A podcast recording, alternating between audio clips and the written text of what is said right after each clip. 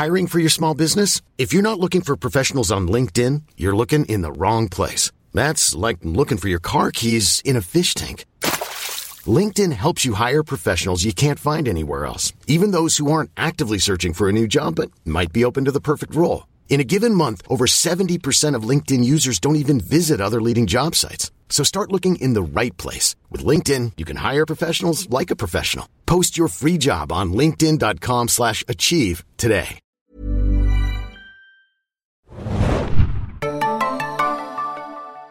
Herzlich willkommen, liebe Serienjunkies, zu einer neuen Ausgabe des Serienbiz Podcasts. Mein Name ist Hanna und wir haben wieder einmal hohen Besuch heute bekommen in dem Office äh, der Serienjunkies mit äh, Mittagsessen und allem drum und dran.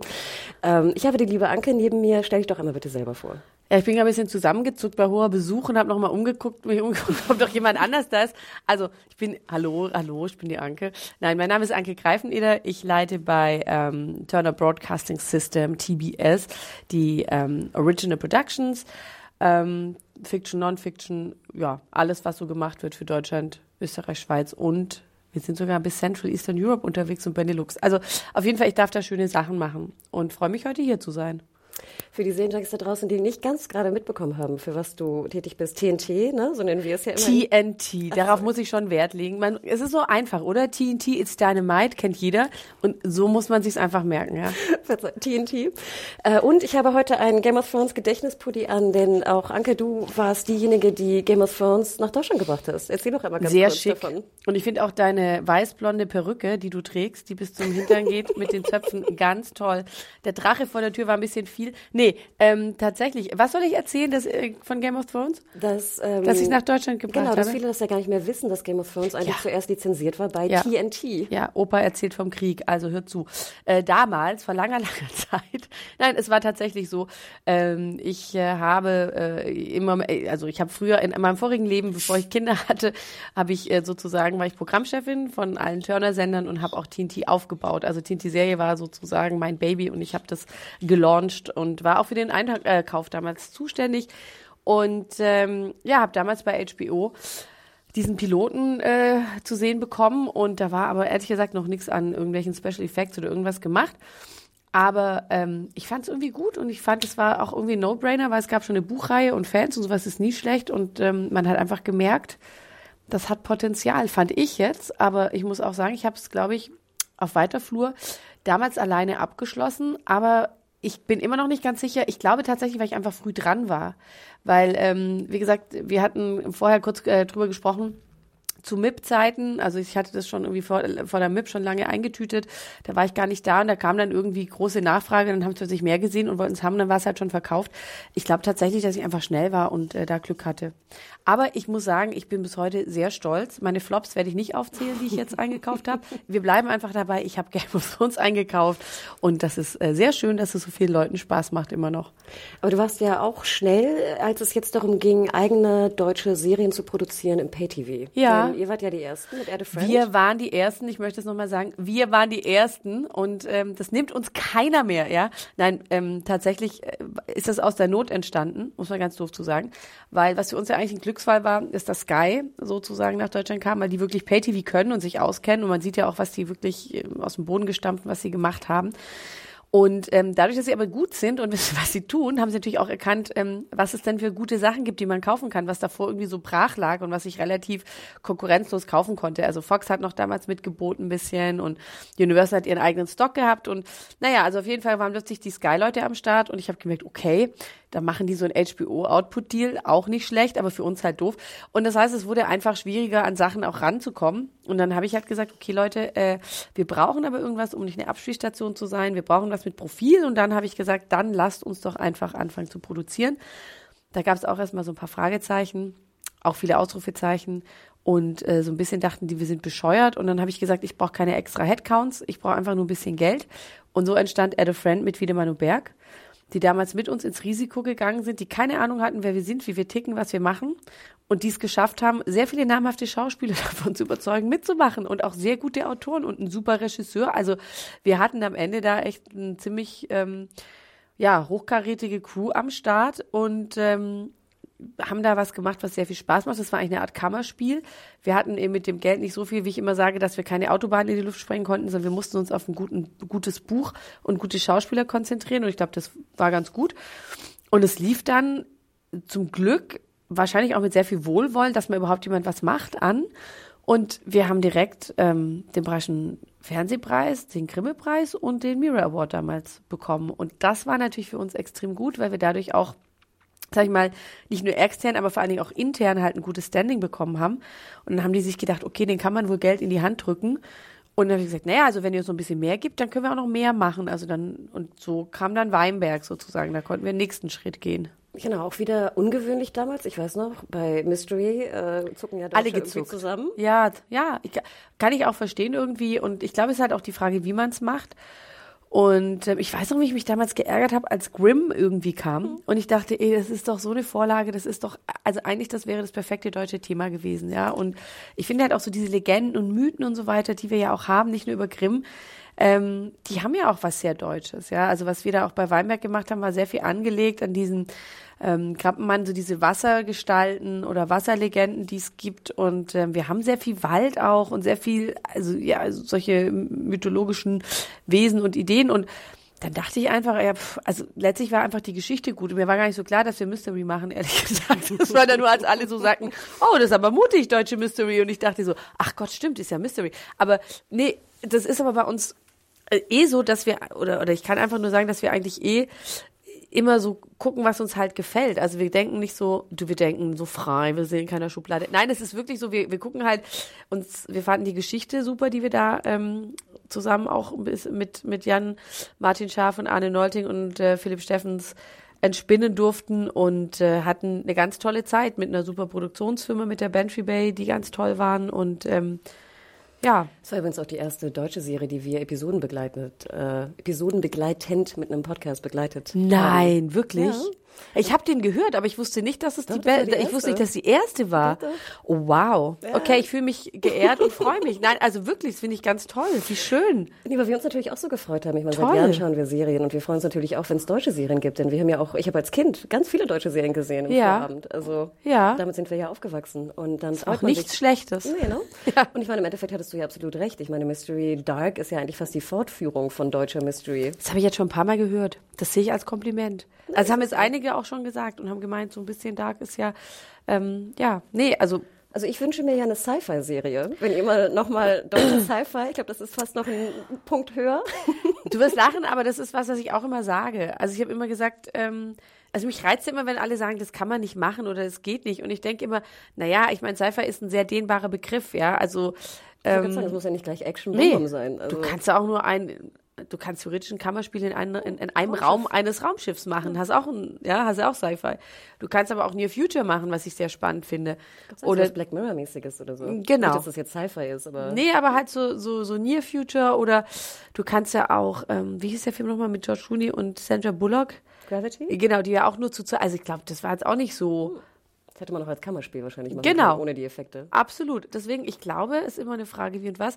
Ähm, da ist es aber bei uns tatsächlich im Unternehmen, da gibt es so zwei, äh, da diskutieren wir noch. Weil es gibt so die einen, die sagen, ja, aber Science Fiction muss irgendwie ein bisschen weiter weg sein, das muss so ein bisschen, das ist, also es ist ja so, dass man manchmal Sachen eher glaubt, die in den USA spielen, als bei uns, ja, dass man dann so denkt, ah, nee, das kann nie im Leben und so. Das ist, glaube ich, das Gleiche, was man Mystery halt auch so äh, anhängt. Und ich glaube, das ist bei Science Fiction auch so ein bisschen mit, mit, ähm, ja, also so mit äh, Leute gibt, die das so denken und wir sind ja noch nicht ganz sicher. Ich glaube aber, wenn, wie immer, wenn die richtige Geschichte kommt, ist auch egal, was draufsteht. Ob da Horror draufsteht, ob da Sci-Fi draufsteht, ob da Musical draufsteht, keine Ahnung, ja. Das muss halt interessieren. Wir haben im Oktober so eine wilde, äh, waren wir in Hannover beim Up and Coming Festival und da hat auch äh, ein Preis hat eine junge Filmemacherin gemacht, die so eine äh, feministische Sci-Fi-Parodie fast rausgebracht hat. Also wenn ihr mal so ganz in eine ganz wilde Gegend äh, gehen wollt, dann guckt ihr mal Blake an. Gibt auch ein paar Trailer online. Okay. Fand ich auch sehr wild. Und ich dachte, wenn jemand sowas umsetzen könnte in Serienform, wäre es TNT. Okay. TNT, sorry. TNT, it's Dynamite. Aber noch einmal für dich, Hannah. Sag's nochmal mit mir gemeinsam. TNT. TNT. Und hab jetzt It's Dynamite. Dynamite. Ist das der? Ja. Nein, natürlich nicht der Slogan. Aber da kann man sich, ich versuche dir eine Brücke zu bauen. Ich habe sie, glaube Ich ich. versuche dir gerade, was du nie wieder vergessen wirst, was du einmal gesungen hast, It's Dynamite, du wirst dich so fremdschämen, dass es für immer drin sein wird. Es hilft. Okay, zum Ende werde ich es nochmal an, Ja. anklingen lassen.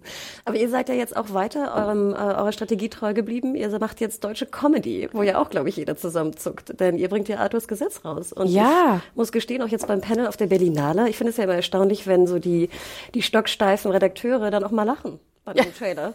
Also ich finde es immer sehr erstaunlich, gerade bei einem Comedy-Trailer äh, äh, stocksteife Redakteure lachen zu hören, ist eine Seltenheit. Erzähl.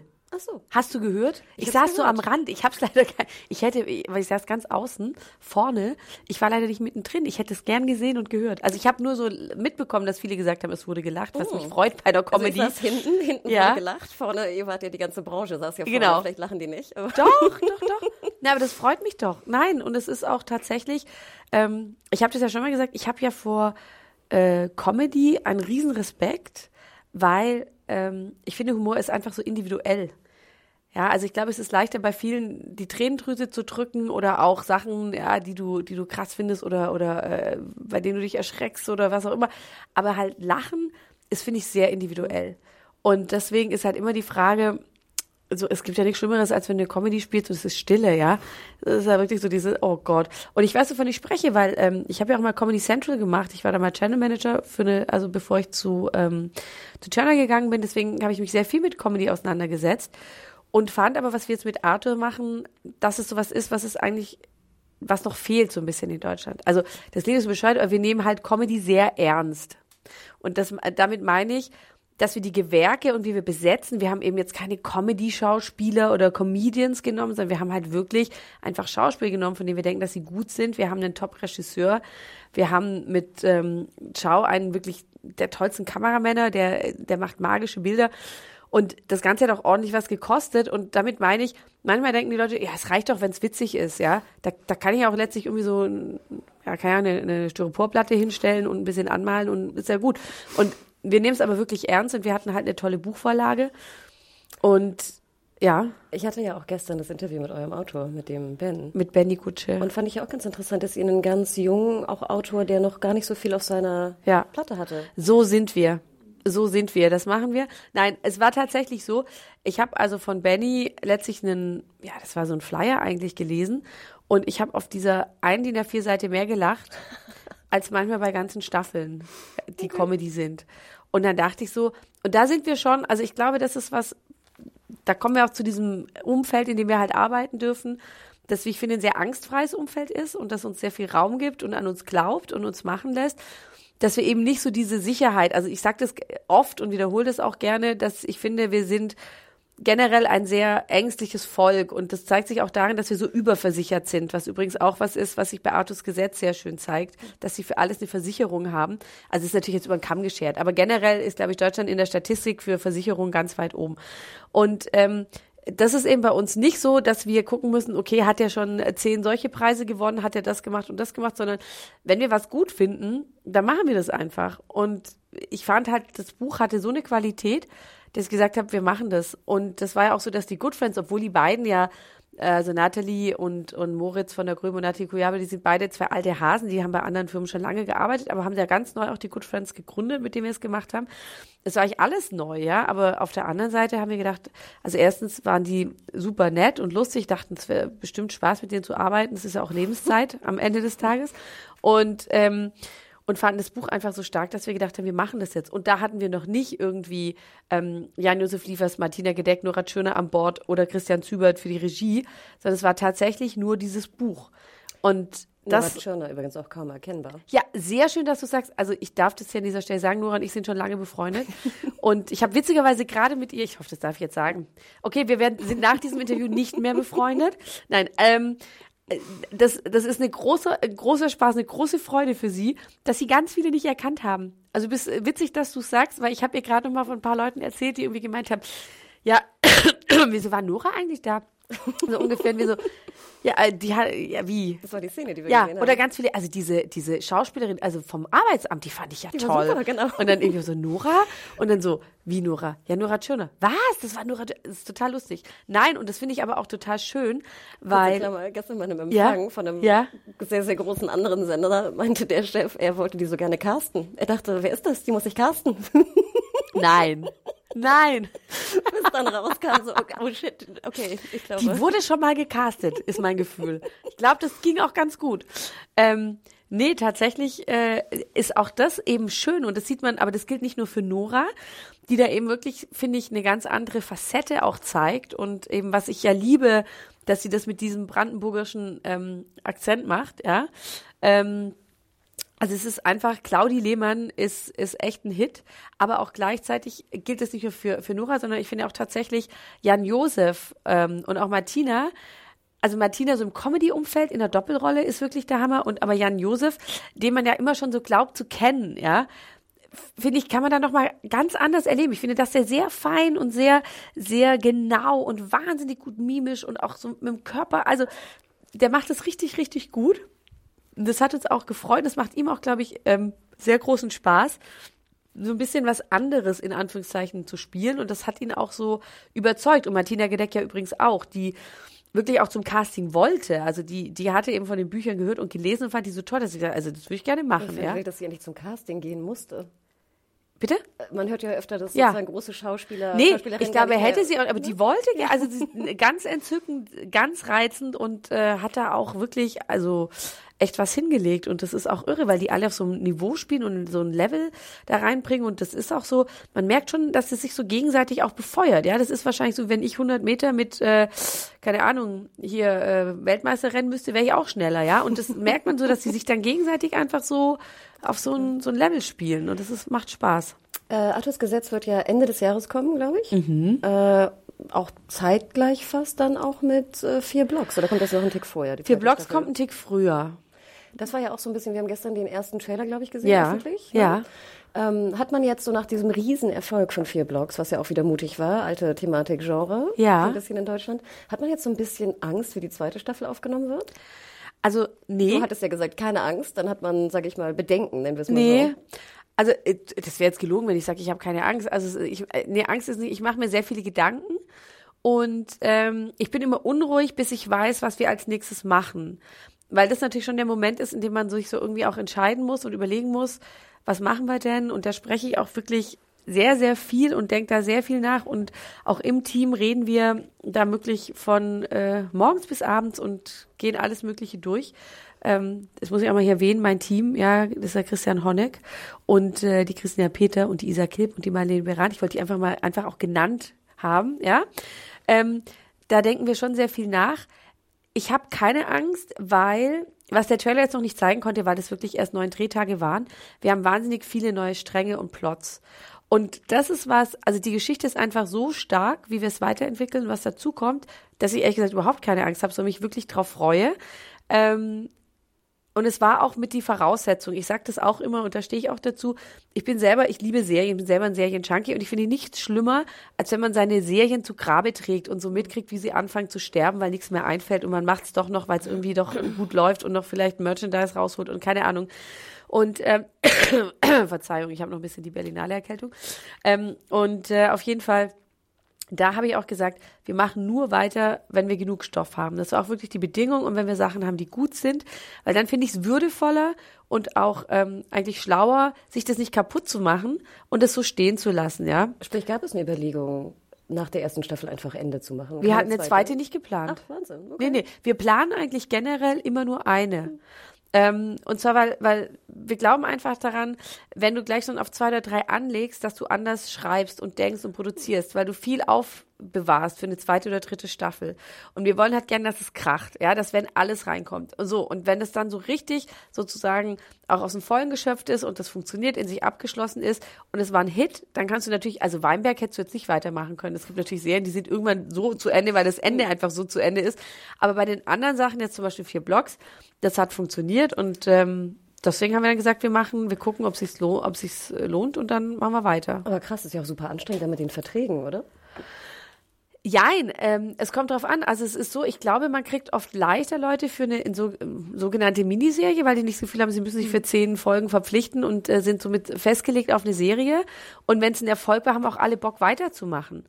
Ähm, Mhm, Und hatten sie ja scheinbar auch. ja, ja, auf jeden Fall. Nein, äh, haben sie und es äh, macht großen Spaß. Wir sind gerade mittendrin wieder und drehen gerade und äh, wie gesagt, ähm, wir haben den ersten Trailer gezeigt. Wir haben auch dieses Mal, wir haben Oliver Hirschspiegel als äh, Regisseur, was echt eine Nummer ist und äh, den Erzähler, der nur Gott kann mich richten gemacht hat und äh, also pff, da, das ist schon, da tut sich was und die Haribos machen wieder die Bücher. Wir haben Marvin Krenn zum Glück auch behalten können als Executive Producer. Also ist alles super. Wenn du so in so einem Panel sitzt wie gestern auf der Berlinale, hast du manchmal das Gefühl, das hätte ich vor drei Jahren nicht gedacht, vor zwei Jahren auch nicht, dass wir an diesem Punkt jetzt sind? Also ist die deutsche Serie jetzt, diese lange Diskussion, ist sie jetzt wirklich angekommen da und international anerkannt? Also das Ding ist erstens, ich habe nie so nach rechts und links geschielt, sondern ich mache einfach, was für uns gut ist. Aber, also jetzt im, Sinne von, ob ich mir jetzt da Sorgen mache oder sowas, ich denke mir, jetzt gucke ich erstmal, was wir machen und was so und so weiter. Aber natürlich gucke ich alles und, und, und bin auch auf der anderen Seite natürlich wahnsinnig interessiert, was so läuft. Und gerade gestern in dem Panel, in dem ja auch noch ähm, ähm, acht Tage vorgestellt wurde und M, ähm, fand ich, muss ich sagen, ich das Niveau schon echt hoch. Also ähm, alle vier. Ich finde, man hatte früher das schon so, dass man immer beim Paar gedacht hat, so, äh, hoffentlich treffe ich die nachher nicht und muss nichts sagen. ähm, und das war wirklich anders. Also ich muss sagen, das ist immer eine Geschmackssache, ja, was gefällt mir jetzt davon, aber dass es alles wirklich sehr gut, ähm, sag ich mal, produziert und auch an Ideen, ähm, sag ich jetzt nicht nur ein kalter Kaffee ist, finde ich, war sehr, sehr auffällig. Und ähm, ja, also ich finde, musste man sich jetzt echt nicht verstecken. Ich finde, das war sehr individuell und alles auf seine Art und Weise unterschiedlich. Ich persönlich muss sagen, mir ist halt aufgefallen, wir haben nach wie vor bei High Concept oft sehr viel Düsteres. Und äh, das ist das Einzige, wo ich mir gerade so meine Gedanken mache, wo ich halt denke, ob man mal wieder antizyklisch was machen sollte. Okay. Ähm, du meintest ja vorhin schon, du bist ein Serienjunkie und schaust alles. Was war denn so dein äh, letzter Binge oder die letzte Serie, die du gesehen hast, die dich komplett äh, angenommen hat? Bin ich gerade mittendrin. Ähm, Unreal, falls es dem einen oder anderen was sagt. Äh, muss man eigentlich, wenn der Bachelor läuft, kann man Oh. auch mal sich Unreal dazu angucken. Finde ich wahnsinnig gut. Lifetime, ne? Auch ungewöhnlich. Lifetime-Serie. Ja. Ja, aber ich- also ich finde die, du kennst sie, oder? Hm, ich liebe sie, Ja, abgöttisch. ja. Also ich finde sie einfach toll. Ich finde Rachel, ich finde einfach dieses Gespann. Quinn und Rachel. Quinn und Rachel finde ich einfach extrem gut geschrieben und gespielt und Hammer. Und es ist einfach, es zeigt so die menschlichen Gründe, Abgründe, beziehungsweise das ganze Gladiatur rauf und runter. Und es ist so schlau gemacht und es ist so interessant, wenn man selber im, beim Fernsehen arbeitet und produziert und diese Sachen sieht und sich dann auch den Bachelor selber nochmal mit ganz neuen Augen einfach sieht.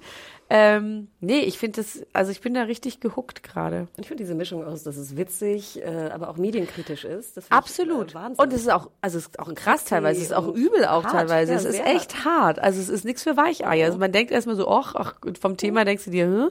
Nee, aber tatsächlich. Und äh, ansonsten, ja, ich gucke echt, ich gucke sehr viel. Also ich gucke fast alles immer mal rein, auch so aus professioneller Neugierde.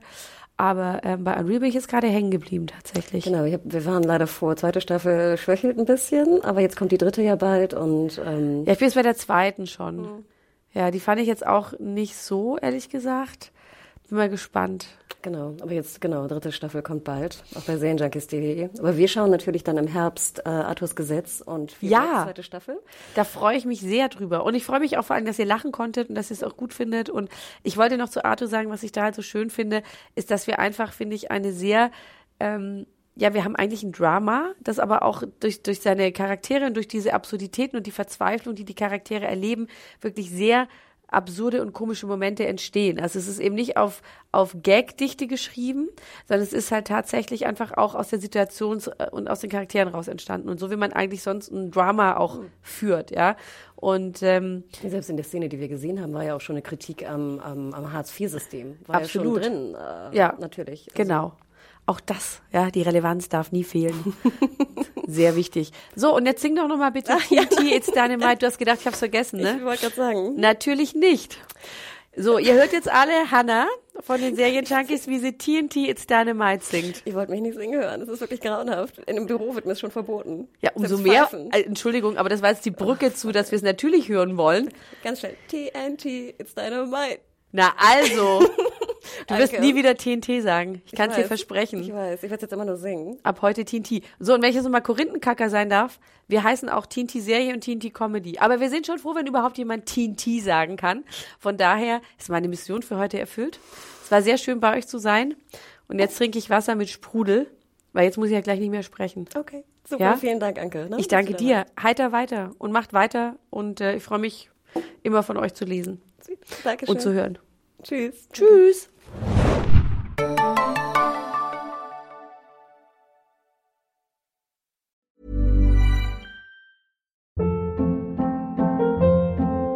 Hold up. What was that? Boring. No flavor. That was as bad as those leftovers you ate all week. Kiki Palmer here, and it's time to say hello to something fresh and guilt-free. Hello Fresh. Jazz up dinner with pecan-crusted chicken or garlic butter shrimp scampi. Now that's music to my mouth. Hello Fresh. Let's get this dinner party started. Discover all the delicious possibilities at hellofresh.com.